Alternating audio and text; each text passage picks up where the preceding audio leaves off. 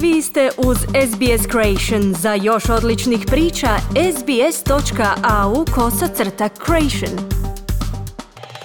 Slušate vijesti radija SBS. Vlada Viktorije objavila je da će se učenici prvog, drugog, 11. i 12. razreda vratiti u učionice 26. svibnja. 9. lipnja u škole će se vratiti i svi ostali, odnosno učenici od 3. do 10. razreda. Cilj ovog postupnog vraćanja učenika u škole je ograničiti broj onih koji se kreću u zajednici i osigurati ispunjavanje uvjeta javnog zdravlja, kazao je premijer Daniel Andrews i pojasnio da će povratak učenika pratiti niz pravila. There will be uh, different practices. School will look different than what it would normally look like.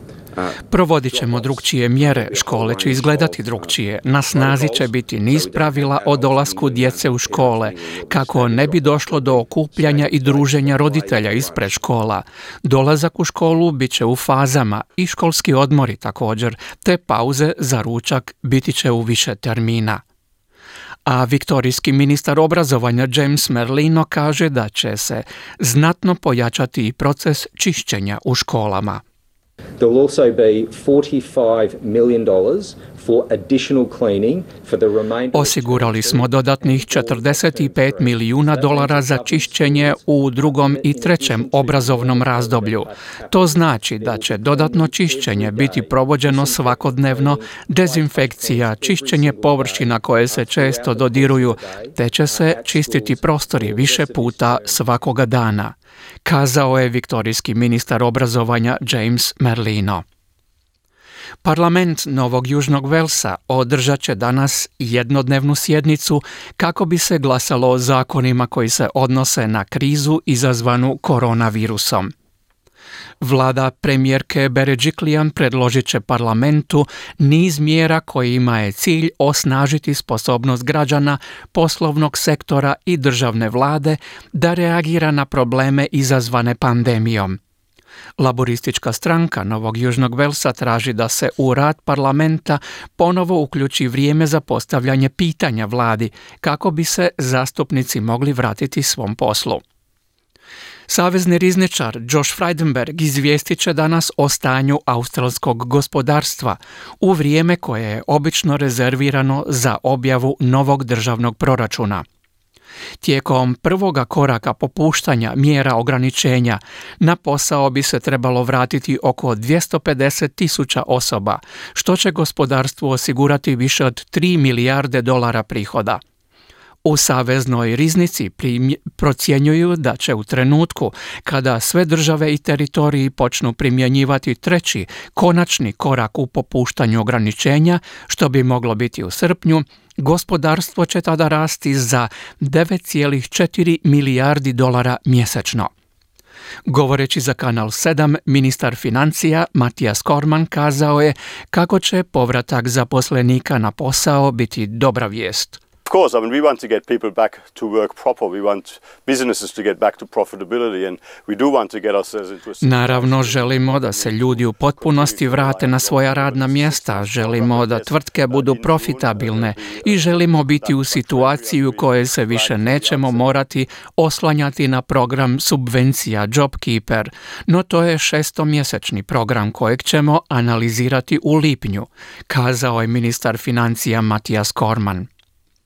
Savezna vlada spremna je razmotriti mogućnost uvođenja promjena u paket subvencioniranja plaća vrijedan 130 milijardi dolara. Laboristi traže produženje programa JobKeeper kojemu je cilj zadržati radnike na radnim mjestima tijekom krize. Premijer Scott Morrison kaže da je u ovom trenutku prerano govoriti o tome, iako je on spreman unijeti promjene u program prije njegova predviđenog kraja u rujnu.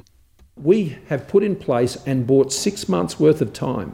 We are only six weeks into that six months. And, uh, we've put the commitment in to support Australians. Uvođenjem toga programa dobili smo na vremenu, dobili smo šest mjeseci. Prošlo je tek šest tjedana od tih šest mjeseci. Obvezali smo se da ćemo tijekom toga perioda pružiti potporu svim Australcima i mi ćemo pažljivo pratiti situaciju, snagu gospodarstva i broj zaposlenih, te ćemo se prilagoditi promjenama, kazao je savezni premijer Morrison. Michael Kidd, glavni savjetnik u Saveznom ministarstvu zdravstva, upozorava na opasnost gužvi u trenutku kada se diljem zemlje ublažavaju antiepidemijske mjere.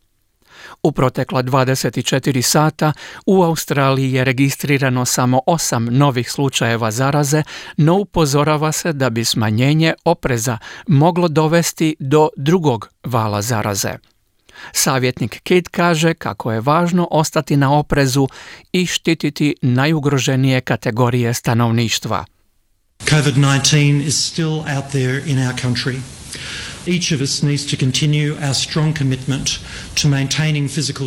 COVID-19 je i dalje u našoj zemlji. Svi se moramo striktno držati pravila o fizičkoj udaljenosti od 1,5 metar od drugih, kad god smo izvan naših domova, a to znači izbjegavati gužvu kad god je to moguće. Ako vidite puno ljudi, krenite u suprotnom smjeru. Savjetuje Michael Kidd. Slušate vijesti radija SBS. Svjetska zdravstvena organizacija upozorava da postoji opasnost od rasta broja novozaraženih koronavirusom zbog popuštanja mjera ograničenja u mnogim zemljama.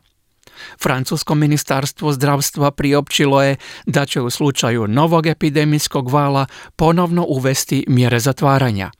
Postoji zabrinutost zbog daljnjeg širenja virusa u Njemačkoj. Dr. Mike Ryan, direktor za hitne situacije u Svjetskoj zdravstvenoj organizaciji, kaže kako se nada da će sve zemlje moći kontrolirati epidemiju. And the virus is still here a lot more in other countries. So the warning to everyone is as restrictions are lifted, people will mix more. Virus je i dalje prisutan. Upozoravamo sve da će doći do veće interakcije ljudi kada ograničenja budu ukinuta. U to nema sumnje. I bez obzira na mjere opreza i fizičku udaljenost među ljudima, postoji vjerojatnost da će se povećati stopa širenja i zaraze virusom. Guverner američke države New York Andrew Cuomo iznio je plan za postupno oživljavanje gospodarstva u dijelovima ove države koji nisu teško pogođeni koronavirusom. Prije otvaranje bilo kojeg područja treba će ispuniti sedam preduvjeta, uključujući dovoljan broj mjesta u bolnicama u slučaju rasta broja zaraženih, veći broj testiranja i pad broja smrtnih slučajeva i osoba na bolničkom liječenju. Guverner Cuomo je kazao kako će s radom prvo početi tvrtke koje ne predstavljaju rizik za širenje virusa. Švicarska se postupno vraća u gotovo normalno stanje nakon što je donesena odluka o popuštanju ograničenja koja su na snazi bila gotovo dva mjeseca. Tijekom mjera bili su zatvoreni uredi, škole, restorani i gotovo sve trgovine osim apoteka i trgovina hranom.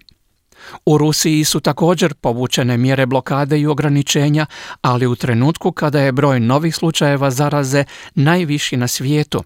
Jučer je u Rusiji registrirano više od 11.600 novo zaraženih. Time je broj zaraženih porastao na više od 221.000 i više od 2000 smrtnih slučajeva. U Kini se građane savjetuje da pojačaju mjere osobne zaštite nakon što je ponovno zabilježen rast broja novozaraženih. Registrirano je 17 novih slučajeva, tri više nego prethodnoga dana. Kina ima više od 84 tisuće registriranih slučajeva COVID-19 i više od 4600 smrtnih slučajeva. Jedna vijest iz sporta, u AFL-u su u tijeku dogovori o pravilima treniranja kako bi se omogućio nastavak sezone. Trenutno igrači mogu trenirati samo u parovima kako bi svih 18 momčadi imalo iste uvjete iako se pravila razlikuju u saveznim državama. Klubovi u Queenslandu i Novom Južnom Walesu od državnih vlasti će vjerojatno dobiti dozvolu za treninge u punom obimu a u zapadnoj i južnoj Australiji za sada nema izuzetaka za profesionalne sportaše.